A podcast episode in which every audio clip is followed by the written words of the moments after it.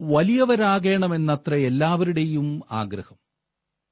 സ്വയം വലിയവരാകേണമെന്നാഗ്രഹിച്ച് നടക്കാതെ വന്നാൽ സ്വന്തം മക്കളെങ്കിലും ഒന്നാമതാകേണം അല്ലെങ്കിൽ വലിയവരാകേണമെന്ന ചിന്ത.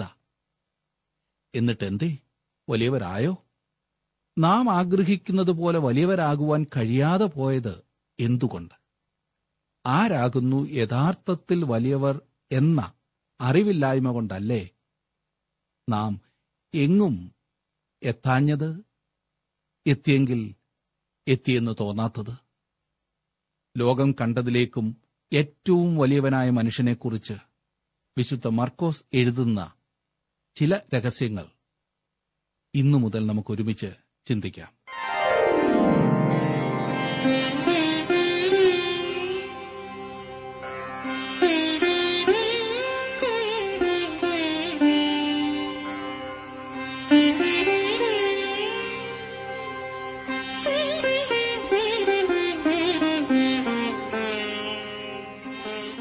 ടി ഡബ്ല്യു ആറിന്റെ വേദപഠന ക്ലാസ് ആരംഭിക്കുകയാണ്. ജീവ സന്ദേശം ഇന്നു മുതൽ നാം ഒരു പുതിയ പുസ്തകം പഠിക്കുവാൻ ആരംഭിക്കുകയാണ്. മർക്കോസ് എഴുതിയ സുവിശേഷം. ഇന്ന് നാം അതിന്റെ ആമുഖം പഠിക്കുവാനായിട്ട് പോവുകയാണ്. പ്രാർത്ഥനയോടെ നമുക്ക് ശ്രമിക്കാം സഹോദരൻ ജോർജ് ഫിലിപ്പ് പഠനം ആരംഭിക്കുന്നു.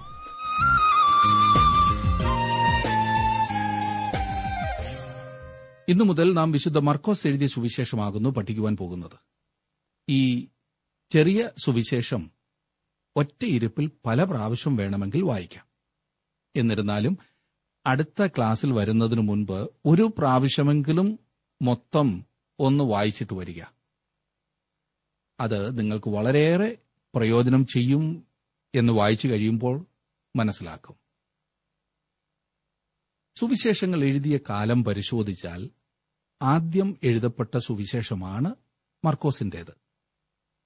പുതിയ നിയമപുസ്തകങ്ങളിൽ വെച്ച് ആദ്യം എഴുതപ്പെട്ടവയിൽ ഒന്നത്രേ മർക്കോസ്.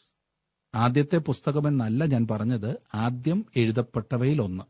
മിക്കവാറും എ ഡി അറുപത്തിമൂന്നിനു മുൻപ് റോമിൽ വെച്ച് എഴുതിയതാകാനാണ് സാധ്യത.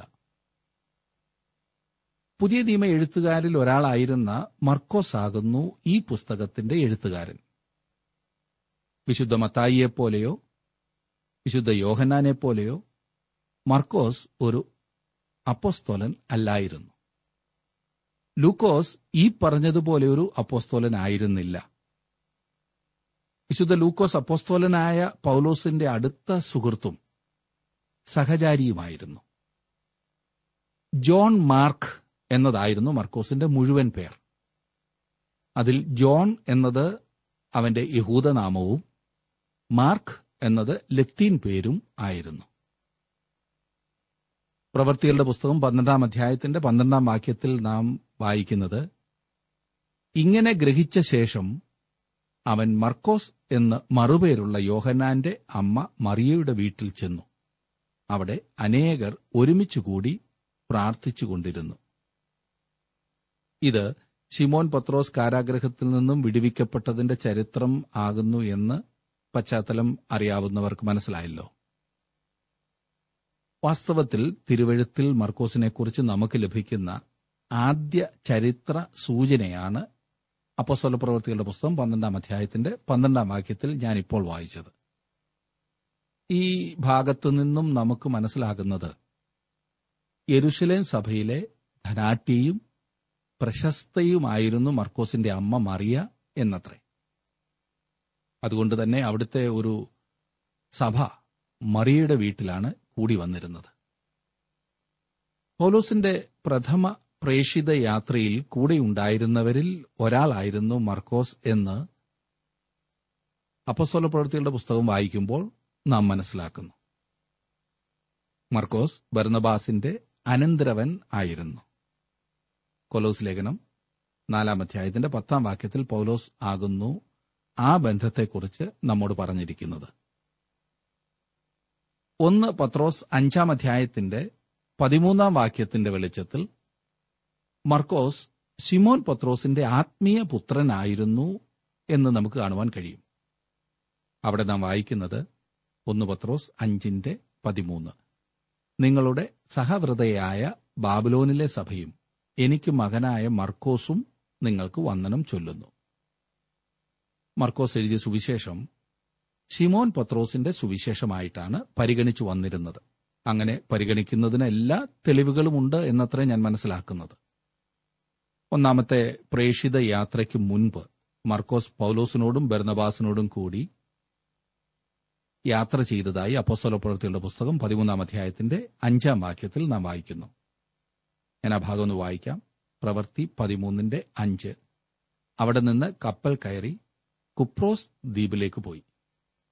തലമീസിൽ ചെന്ന് യഹൂദന്മാരുടെ പള്ളിയിൽ ദൈവവചനം അറിയിച്ചു. യോഹന്നാൻ അവർക്ക് ഭൃത്യനായിട്ടുണ്ടായിരുന്നു എന്നാൽ പമ്പുല്യദേശത്തിലെ പെർഗയിൽ നിന്നും മർക്കോസ് തിരികെ വീട്ടിലേക്ക് പോയി എന്ന് നാം പിന്നീട് കാണുന്നു. ആൾ വീട്ടിൽ നിന്നും അകലെ പോയപ്പോൾ അസ്വസ്ഥനായി കാണും. സാധാരണ കുട്ടിക്കളി മാറാത്ത ചിലരെ പോലെ അവനും ആയിരുന്നിരിക്കും. എന്തായിരുന്നാലും മർക്കോസ് മടങ്ങിപ്പോയതിനെ നാം ന്യായീകരിക്കേണ്ട ആവശ്യമില്ല. മർക്കോസിന് അവന്റേതായ ഉപാധികൾ ഉണ്ടായിരുന്നിരിക്കും. എന്നാൽ രണ്ടാമത്തെ പ്രേഷിത യാത്രയിൽ മർക്കോസിനെ കൂടെ കൊണ്ടുപോകുവാൻ പൗലോസ് വിസമ്മതിച്ചു. ബർണബാസ് മർക്കോസിനെ കൂടെ കൂട്ടി.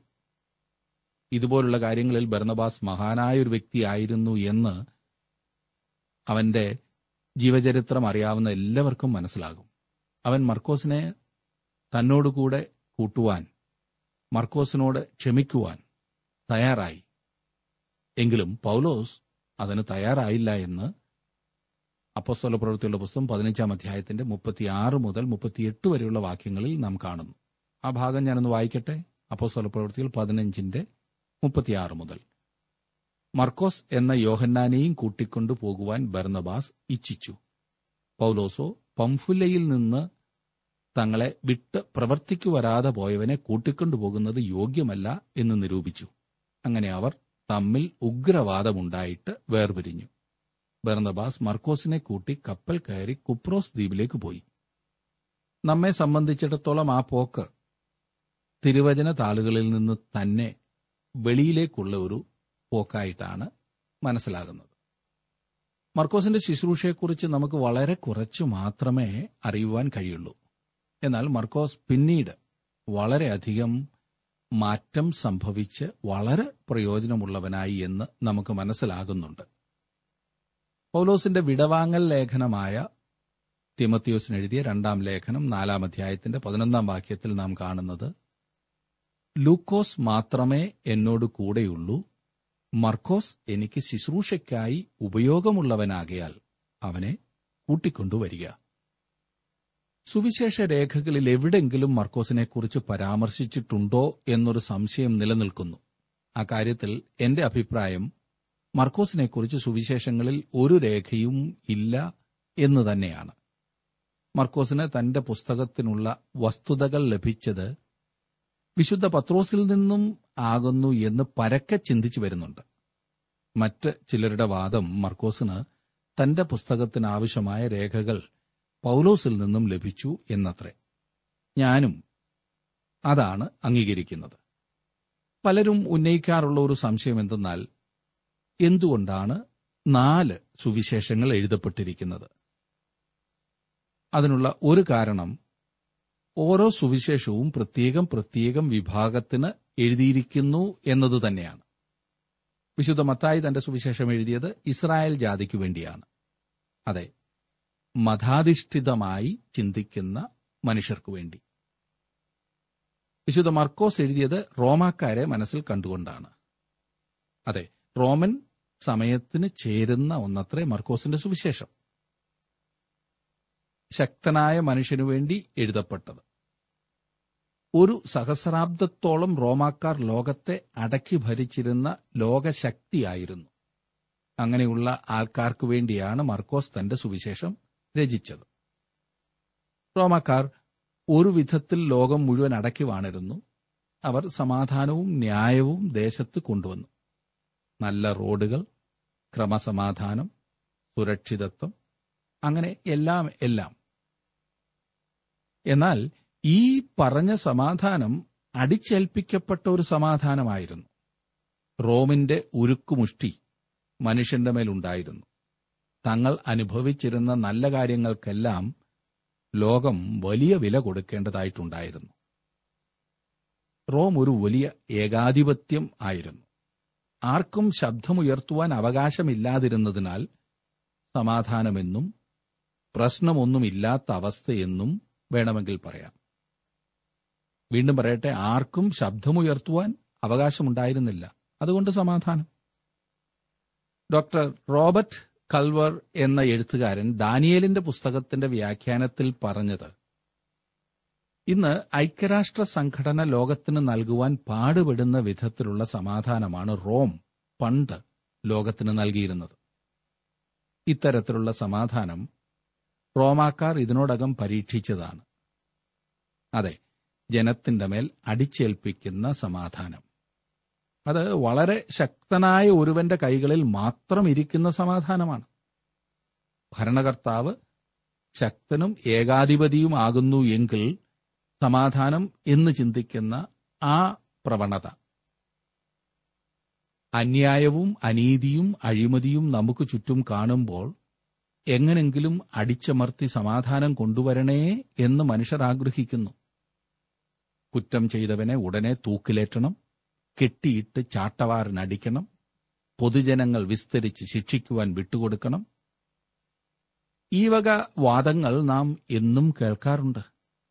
എന്നാൽ കുറ്റം ചെയ്തത് ഞാനോ എനിക്കുള്ളവരോ ആകുന്നെങ്കിൽ ഉടനെ ന്യായീകരണമായി. വിസ്തരിച്ച് സമയം നീട്ടിക്കിട്ടുവാനുള്ള വാദം. യഥാർത്ഥ സമാധാനവും ശാന്തിയും എങ്ങനെ പ്രാപിക്കാം സുഹൃത്തെ? അതേക്കുറിച്ച് അറിവില്ലാത്തതിനാൽ അത്രേ ഇന്ന് ലോകം ഒരു ഏകാധിപതിക്കായി നോക്കിയിരിക്കുന്നത്. എന്നെക്കൊണ്ടൊന്നും സാധിക്കുന്നില്ല. പിന്നെ എങ്ങനെങ്കിലും സാധിക്കുന്നവൻ അടിച്ചമർത്തട്ടെ എന്ന ചിന്ത അതും സ്വാർത്ഥതയല്ലേ? ഒന്ന് പരീക്ഷിച്ച് തോൽക്കുമ്പോൾ പണ്ട് പരീക്ഷിച്ച് തോറ്റത് പിന്നെയും തെരഞ്ഞെടുക്കുന്നത് മഠേത്തരമല്ലേ അതാണ് വാസ്തവത്തിൽ ഇന്ന് ലോകം ചെയ്യുന്നത്. മനുഷ്യന്റെ കൈകളിൽ അധികാരം ശക്തിപ്പെട്ടാൽ എങ്ങനിരിക്കുമെന്നതാണ് പ്രാചീന ലോകത്തിലെ റോം കാണിക്കുന്നത്. അതെ ഏകാധിപത്യം. ആരുടെ കാൽ പിടിച്ചും അധികാരത്തിൽ കയറി ഒരു മനുഷ്യൻ സ്വേച്ഛാധിപതിയായി സകലത്തെയും അടക്കി വാഴുന്ന അപകടകരമായ സ്ഥിതി അത്രേ നാം കാണുന്നത്. അതിന് ഓശാന പാടാൻ ഒരുപാട് ആളും അതിന്റെ ഭവിഷ്യത്ത് അനുഭവിക്കേണ്ടി വരുമ്പോൾ പിന്നെ മിണ്ടാതിരിക്കുക അത്രമാത്രം. കൈസർമാർ ആയിരുന്നെങ്കിലും ഫറവോന്മാർ ആയിരുന്നെങ്കിലും ഹിറ്റ്ലർ ആയിരുന്നെങ്കിലും ഓരോ കാലയളവിൽ ഇത് തന്നെയാണ് ചെയ്തത്. കാലാകാലങ്ങളിൽ ഇത് വെളിപ്പെട്ടു വരുന്നത് നാം കാണുന്നുണ്ട്. ചിലരൊക്കെ ചില കാലത്തേക്ക് വിജയിക്കുകയും ചെയ്യുന്നുണ്ട്. ഇതൊക്കെ പോയിക്കൊണ്ടിരിക്കുന്നത് ഒറ്റ മനുഷ്യനാൽ നിയന്ത്രിക്കപ്പെടുന്ന ലോകത്തിന്റെ മുഴുവൻ പോലീസായ ഒരു ഭരണകൂടത്തിലേക്കാണ്. അവന്റെ സാത്താന്ന ശക്തിയാൽ പാപികളായ മനുഷ്യരെ അടിച്ചമർത്തി വാഴുമ്പോൾ മോചനത്തിനായി മനുഷ്യൻ നിലവിളിക്കും. എന്നാൽ അന്ന് അവരെ വിടുവിക്കുവാൻ പ്രാപ്തനായ ആൾ വീണ്ടും വരുന്ന കർത്താവായ യേശുക്രിസ്തു മാത്രമാണ്. റോമർക്ക് ലേഖനം എഴുതിയപ്പോൾ പൗലോസ് എഴുതിയത് റോമർ ഒന്നിന്റെ പതിനാറിൽ സുവിശേഷത്തെക്കുറിച്ച് എനിക്ക് ലജ്ജയില്ല. വിശ്വസിക്കുന്ന ഏവർക്കും അത് രക്ഷയ്ക്കായി ദൈവശക്തിയാകുന്നു എന്നത്രേ. ഇവിടെ പറഞ്ഞിരിക്കുന്ന ശക്തി കരുണ കാണിക്കുവാൻ ശക്തമായ ശക്തി അത്രേ കൈസർ ഭരിച്ചിരുന്ന ആ കാലത്ത് ലോകം കരുണയ്ക്കായി ദയക്കായി കൊതിച്ചു. എന്നാൽ അവർക്കാകെ ലഭിച്ചത് ശക്തിയായിരുന്നു. സകലത്തെയും അടക്കി വാണിരുന്ന ഇരുമ്പ് തന്നെ. ആരും അധികാരത്തെ ചോദ്യം ചെയ്യുവാൻ ധൈര്യപ്പെട്ടില്ല. അഥവാ അങ്ങനെ ചോദ്യം ചെയ്തിരുന്നെങ്കിൽ അവരുടെ ജീവൻ അപകടത്തിലാക്കുമായിരുന്നു.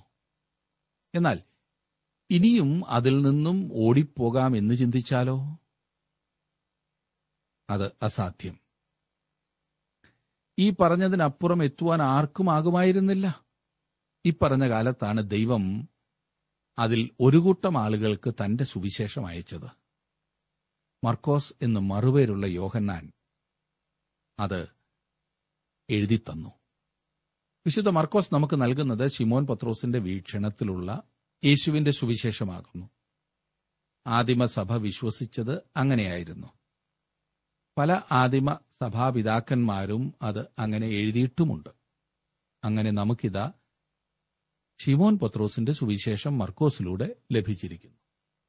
ഇനി മർക്കോസ് എഴുതിയ സുവിശേഷത്തിന്റെ ചില പ്രത്യേകതകൾ ഞാനൊന്ന് പറയാം. ഇത് പ്രവർത്തനത്തിന്റെ ഒരു സുവിശേഷം സുവിശേഷമത്രേ. ഷിമോൻ പത്രോസ് അപ്രകാരത്തിലുള്ള വ്യക്തിയായിരുന്നല്ലോ. അത് മാത്രമല്ല പ്രവർത്തനത്തിന്റെ ഒരു ജനതയായ റോമാക്കാർക്ക് എഴുതിയ ഈ സുവിശേഷം പ്രവർത്തനത്തിന്റെതായിരിക്കണമല്ലോ മർക്കോസിന്റെ സുവിശേഷത്തിൽ നാം കാണുന്ന യേശു രാജവസ്ത്രം മാറ്റിവെച്ച് ശുശ്രൂഷ തുവർത്ത് അരയിൽ ചുറ്റി നിൽക്കുന്നതാണ്. മത്തായുടെ സുവിശേഷത്തിൽ അവൻ രാജാവാണ്. മർക്കോസിൽ അവൻ ശുശ്രൂഷിക്കുന്ന ദാസൻ എന്നാൽ അവൻ മനുഷ്യന്റെ ദാസനല്ല ദൈവത്തിന്റെ ദാസൻ.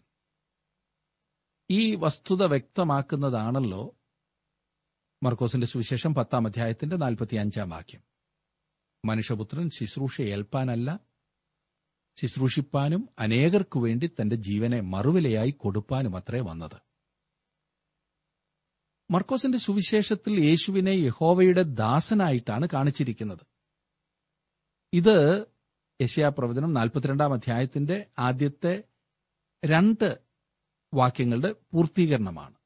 യശയാവ് നാൽപ്പത്തിരണ്ടിന്റെ ഒന്നും രണ്ടും താങ്ങുന്ന എന്റെ ദാസൻ എന്റെ ഉള്ളം പ്രസാദിക്കുന്ന എന്റെ വൃതൻ ഞാൻ എന്റെ ആത്മാവിനെ അവന്റെ മേൽ വെച്ചിരിക്കുന്നു അവൻ ജാതികളോട് ന്യായം പ്രസ്താവിക്കും അവൻ നിലവിളിക്കയില്ല ഒച്ചയുണ്ടാക്കുകയില്ല തെരുവീതിയിൽ തന്റെ ശബ്ദം കേൾപ്പിക്കുകയുമില്ല. മർക്കോസിന്റെ സുവിശേഷത്തിന്റെ സംഗ്രഹം വാസ്തവത്തിൽ സീമോൻ പത്രോസ് കൊർന്നല്യോസിന്റെ ഭവനത്തിൽ വെച്ച് യേശുവിനെക്കുറിച്ച് പറഞ്ഞതാകുന്നു എന്ന് വേണമെങ്കിൽ പറയാവുന്നതാണ്. ഓർക്കുന്നുണ്ടല്ലോ അത് രേഖപ്പെടുത്തിയിരിക്കുന്നത് എവിടെയാകുന്നുവെന്ന് അപ്പസ്തോല പ്രവൃത്തികളുടെ പുസ്തകം പത്താം അധ്യായത്തിന്റെ മുപ്പത്തിയെട്ടാം വാക്യത്തിൽ. ഷിമോൻ പത്രോസ് കൊർന്നല്യോസിന്റെ ഭവനത്തിൽ വെച്ച് പറയുകയാണ് നസറേനായി യേശുവിനെ ദൈവം പരിശുദ്ധാത്മാവിനാലും ശക്തിയാലും അഭിഷേകം ചെയ്തതും ദൈവം അവനോടുകൂടെ ഇരുന്നതുകൊണ്ട് അവൻ നന്മ ചെയ്തും പിശാജ് ബാധിച്ചവരെയൊക്കെയും സൗഖ്യമാക്കിയും കൊണ്ട് സഞ്ചരിച്ചതുമായ വിവരം തന്നെ നിങ്ങൾ അറിയുന്നുവല്ലോ. അനീതിക്കെതിരെ അല്ലെങ്കിൽ അഴിമതിക്കെതിരെ ശബ്ദമുയർത്തുന്നതും ജാഥകളും ഹർത്താലുകളും ആചരിച്ച ആളുകളെ ബോധവൽക്കരിക്കുന്നതുമെല്ലാം നാം ഒരുപാട് കണ്ടുകൊണ്ടിരിക്കുന്ന ഒരു കാര്യമാണ്. ഇക്കാലത്ത് അത് ഒരുപാട് കൂടിയിട്ടുമുണ്ട്. രാഷ്ട്രീയക്കാരിലും സുവിശേഷ പ്രസംഗകരിലും നന്മ ചെയ്ത് ജനങ്ങളിൽ സ്വാധീനമുണ്ടാക്കുവാൻ ശ്രമിക്കുന്ന അനേകർ. അവരെല്ലാം സംസാരിക്കുന്നത് നന്മ ചെയ്യുന്നതിനെക്കുറിച്ചാണ്. എന്നാൽ ഒട്ടുമുക്കാലും വാക്കുകളിൽ മാത്രം ഒതുങ്ങുന്നു. കർത്താവായ യേശുക്രിസ്തു മനുഷ്യത്വത്തിന്റെ മൂർത്തിഭാവമായി ദൈവത്വത്തിന്റെ നിറവിൽ നന്മ ചെയ്തുകൊണ്ടുവന്നു വീണ്ടും പറയട്ടെ കർത്താവായ യേശുക്രിസ്തു മനുഷ്യത്വത്തിന്റെ മൂർത്തിഭാവമായി ദൈവത്വത്തിന്റെ നിറവിൽ നന്മ ചെയ്തുകൊണ്ടുവന്നു ഈ പറഞ്ഞത് സുവിശേഷത്തിന്റെ ആരംഭം മാത്രമായിരുന്നു. അവൻ മരിച്ച് ഉയർത്തെഴുന്നേറ്റു. എന്നിട്ടവൻ തന്റെ സ്വന്തമായവരോട് പറഞ്ഞു പോകുവീൻ. അവിടെ സുവിശേഷം പൂർണമാകുകയായിരുന്നു. ഇതത്രേ ഇന്ന് സുവിശേഷം. വിശുദ്ധ മർക്കോസിന്റെ രചനാ ശൈലി ചുരുക്കത്തിൽ തുറന്നടിക്കുന്നതാണ്. ചുരുക്കത്തിൽ തുറന്നടിക്കുക. ചുരുക്കമാണെങ്കിലും മാധുര്യം കളയാതെ എഴുതിയിരിക്കുന്ന ഒരു സുവിശേഷം. ഒരുപാടൊന്നും എഴുതാതെ തനിക്ക് പറയുവാനുള്ള പോയിന്റ് അതിലേക്ക് പെട്ടെന്ന് കടന്നു ചെന്നിരിക്കുന്നു. ഇത് പ്രവർത്തനത്തിന്റെയും നേട്ടത്തിന്റെയും സുവിശേഷമാകുന്നു എന്ന് ഞാൻ പറഞ്ഞല്ലോ. ഇവിടെ യേശുവിനെ വാക്കുകൾ കൊണ്ടും വിശദീകരണങ്ങൾ കൊണ്ടും അലങ്കരിച്ചല്ല പിന്നെയോ വസ്ത്രം അഴിച്ചുവെച്ച് ശുശ്രൂഷയ്ക്കായി അരകെട്ടിയത്രേ കാണിച്ചിരിക്കുന്നത്. വളരെ ലളിതമായ ഒരു രചനാ ശൈലിയാണ് മാർക്കോസ് അവലംബിച്ചിരിക്കുന്നത്. നിരത്തുകളിൽ കാണുന്ന ജനസമൂഹത്തിനു വേണ്ടി എഴുതപ്പെട്ട ഒരു സുവിശേഷം. റോമിൽ റോമാക്കാർക്ക് വേണ്ടിയാണ് മർക്കോസ് തന്റെ സുവിശേഷം എഴുതിയത് എന്നത്ര ഞാൻ വിശ്വസിക്കുന്നത്. ഈ പറഞ്ഞ ജനം അധികാരത്തിലും പ്രവർത്തനത്തിലും ശ്രദ്ധ കേന്ദ്രീകരിച്ച് ധൃതി പിടിച്ച ഒരു കൂട്ടമായിരുന്നു. ഈ ജോലിക്ക് യേശു പ്രാപ്തനോ? ഈ ചോദ്യത്തിന് ഒരു മറുപടി മാത്രമാണ് അവർക്ക് വേണ്ടിയിരുന്നത്. തിരക്ക് പിടിച്ച ഒരു മനുഷ്യന് വായിക്കുവാൻ ഉതകുന്ന വിധത്തിൽ ചുരുങ്ങിയ ഒന്നത്രേ ഈ സുവിശേഷം. വളരെ ചുരുക്കമായിട്ട് മാത്രം പഴയ നിയമ ഉദ്ധരണികളും യഹൂദ ആചാരങ്ങളും രേഖപ്പെടുത്തിയിരിക്കുന്നതിനാൽ ഇത് യഹൂദേതരരെ ഉദ്ദേശിച്ചിട്ട് എഴുതിയതാകുന്നു എന്നുറപ്പാണ്. വിശുദ്ധ മത്തായി തന്റെ സുവിശേഷത്തിൽ ഒരു വംശാവലി നമുക്ക് നൽകുന്നുണ്ട്. ലൂക്കോസും അതുതന്നെ ചെയ്യുന്നുണ്ട്. ഒരു രാജാവിന് വംശാവലി അത്യാവശ്യമാണല്ലോ. മർക്കോസ് യേശുവിന്റെ വംശാവലി ഒന്നും പറയുന്നില്ല. ഒരു ദാസന് വംശാവലിയുടെ ആവശ്യം എന്താകുന്നു? അവൻ ആവശ്യം പരിചയപ്പെടുത്തുന്നവരെ മാത്രമാകും. ദാസൻ പറഞ്ഞ ജോലി ചെയ്യണം അത്രമാത്രം. അത് നാം ഈ സുവിശേഷത്തിൽ കാണുവാൻ പോകുകയാണ്. അങ്ങനെയാണ് യേശുവിനെ ചിത്രീകരിച്ചിരിക്കുന്നത്. ഈ സുവിശേഷം പഠിക്കുമ്പോൾ തീർച്ചയായും വ്യത്യസ്തമായ ഒരു വിധത്തിൽ യേശുവിനെക്കുറിച്ച് മനസ്സിലാക്കുവാനും കൂടുതൽ സ്നേഹിക്കുവാനും ആദരിക്കുവാനും ആരാധിക്കുവാനും ഒരു വ്യക്തിക്ക് സാധിക്കും. ഈ പുസ്തകത്തിന്റെ വിഭജനം ഞാൻ തയ്യാർ ചെയ്തിട്ടുണ്ട്. അത് ആവശ്യമുള്ളവർ എഴുതിയാൽ തീർച്ചയായും അയച്ചു തരുന്നതാണ്. ഇന്റർനെറ്റിലും അത് ലഭ്യമാണ്. ഓർക്കണം നമുക്ക് ചുറ്റും കാണുന്ന മനുഷ്യർ വലുതെന്ന് കാണുന്ന സ്ഥാനങ്ങളിൽ കയറിപ്പറ്റിയതുകൊണ്ട് ആരും വലിയവരാകുന്നില്ല. പണം കൊണ്ടും പദവി കൊണ്ടും പാണ്ഡിത്യം കൊണ്ടും വലിയവരായവർ ലോകത്തിൽ നിന്നും മറയപ്പെട്ടപ്പോൾ തങ്ങളുടെ വലിമയും അവരോടൊപ്പം പോയി. എന്നാൽ തങ്ങൾക്കുള്ളതുകൊണ്ട് മറ്റുള്ളവരെ ശുശ്രൂഷിക്കുവാൻ സമർപ്പിച്ചവർ ഇന്നും വലിയവരായി മനുഷ്യ മനസ്സുകളിൽ ജീവിക്കുന്നു. അങ്ങനെ ശുശ്രൂഷിക്കുവാൻ മനുഷ്യന് ലഭിച്ചിട്ടുള്ള ഒന്നാന്തരം മാതൃകയാണ് കർത്താവായ യേശുക്രിസ്തു. യേശു ഒരു മതസ്ഥാപകനല്ല. അവനൊരു മതം സ്ഥാപിച്ചിട്ടുമില്ല. സുഹൃത്തെ യേശുവിനെ അനുകരിക്കുവാൻ സാധിക്കുന്ന രക്ഷകനാണവൻ. നല്ല ഗുരുവാണവൻ. ഏത് വഴിയിലൂടെയാണ് താങ്കൾ വലിയവനാകുവാൻ ശ്രമിക്കുന്നത്? ചിന്തിച്ചു നോക്കൂ. പ്രാർത്ഥിക്കാം. കർത്താവെ അവിടുത്തെ വചനം ഞങ്ങൾക്ക് അവിടുന്ന് വിഭാഗിച്ചു തരുന്നതോർത്ത് സ്തോത്രം. വിശുദ്ധ മർക്കോസിലൂടെ കർത്താവായ യേശു ക്രിസ്തുവിന്റെ ദാസ സ്വഭാവത്തെ അവിടുന്ന് വരച്ചു കാണിക്കുന്നതിനായി സ്തോത്രം. ഞങ്ങളുടെ ജീവിതത്തിൽ താഴ്മയും യേശുവിനെ പോലെ വിനയവും പ്രാപിക്കുവാൻ അവിടെ ഞങ്ങളെ സഹായിക്കണമേ. ഈ പഠനം ഞങ്ങളെ രൂപാന്തരപ്പെടുത്തുവാനും ഞങ്ങൾ മറ്റുള്ളവരെ ശുശ്രൂഷിക്കുന്നതിനുള്ള താൽപര്യത്തോടെ സമർപ്പണത്തോടെ മുൻപോട്ടു പോകുവാനും അവിടെ ഞങ്ങളെ സഹായിക്കണമേ. ഇന്ന് ഈ വചനം ശ്രദ്ധിച്ച് എല്ലാവരെയും അവിടുന്ന് അനുഗ്രഹിച്ച് അവിടുത്തെ സ്നേഹത്തിലും കരുണയിലും വിനയത്തിലും നിലനിൽക്കുവാൻ അവരെ നീ ഒരുക്കണമേ. യേശുക്രിസ്തുവിന്റെ നാമത്തിൽ അപേക്ഷിക്കുന്ന ഈ പ്രാർത്ഥന കേൾക്കുമാറാകണമേ. ആമേൻ.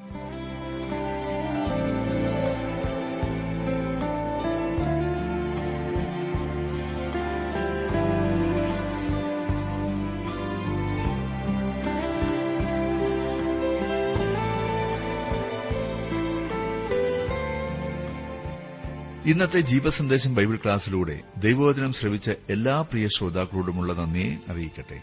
വിശുദ്ധ ബൈബിൾ കൃത്യമായും ക്രമമായും പഠിക്കുവാൻ ലഭിച്ചിരിക്കുന്ന ഈ അസുലഭ അവസരം പ്രയോജനപ്പെടുത്തുകയും സ്നേഹിതരെ അതിനായി ഉത്സാഹിപ്പിക്കുകയും ചെയ്യുക. അഭിപ്രായങ്ങളും നിർദ്ദേശങ്ങളും പ്രാർത്ഥനാ വിഷയങ്ങളും ഞങ്ങളെ അറിയിക്കുക. ഈ പഠനത്തിന്റെ പുസ്തകങ്ങൾ വേർതിരിച്ചുള്ള വിഷയ വിഭജനം audio C D S D card എന്നിവയ്ക്കും ഞങ്ങളുമായി ബന്ധപ്പെടുക. ഞങ്ങളുടെ വിലാസം ജീവസന്ദേശം പോസ്റ്റ് ബോക്സ് നമ്പർ മൂന്ന് തിരുവല്ല അഞ്ച് കേരളം. ഞങ്ങളുടെ ഫോൺ നമ്പറുകൾ zero four six nine two seven zero zero two eight four mobile nine four four seven seven six seven three seven eight. ഞങ്ങളുടെ email address Malayalam T T B at radio eight eight two dot com. വെബ്സൈറ്റിലും ജീവസന്ദേശം programme ലഭിക്കുന്നതാണ്. Our website W W W dot radio eight eight two dot com.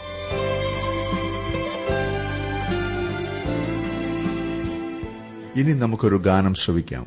ഈ ഗാനം ആവശ്യപ്പെട്ടിരിക്കുന്നത് മാരാമണ നിന്നും റീത്ത ജോർജും east താമ്പരത്തു നിന്ന് lily പോളുമാണ്. ഇന്നയോളമെന്നെ നടത്തി. ഇന്നയോളമെന്നെ പുലർത്തി. എന്റെ യേശു എത്ര നല്ലവൻ. അവനെന്നുമെന്നും മതിയായവൻ. എന്റെ യേശു എത്ര നല്ലവൻ. അവനെന്നുമെന്നും മതിയായവൻ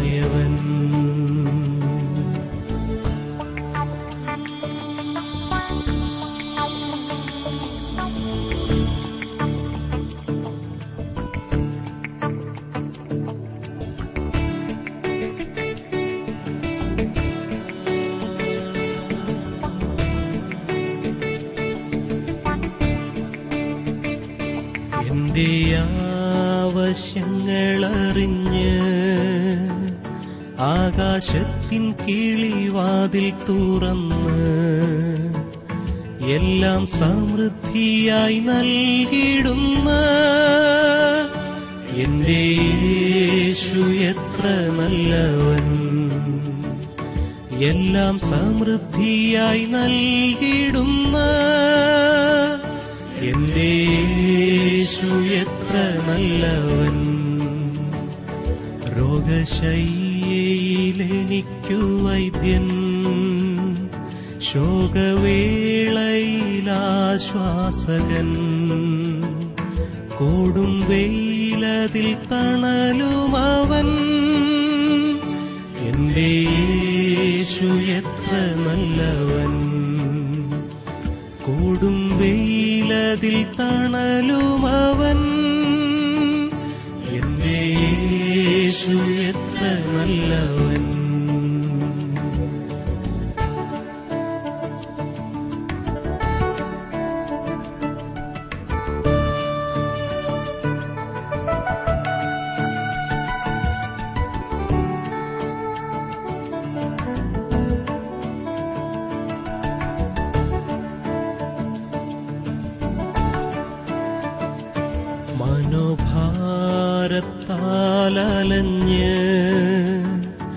മനോവേദനയാൽ നിറഞ്ഞ് മനമുരുകി ഞാൻ കരഞ്ഞിടുമ്പോൾ എന്റെ യേശു എത്ര നല്ലവൻ. മനമുരുകി ഞാൻ കരഞ്ഞിടുമ്പോൾ എന്റെ യേശു എത്ര നല്ലവൻ. എന്റെ പാപഭാരമെല്ലാം തന്റെ ചുമലിൽ ഏറ്റുകൊണ്ട് എനിക്കായി കുരിശിൽ മരിച്ച എന്റെ യേശു എത്ര നല്ലവൻ. എനിക്കായി കുരിശിൽ മരിച്ച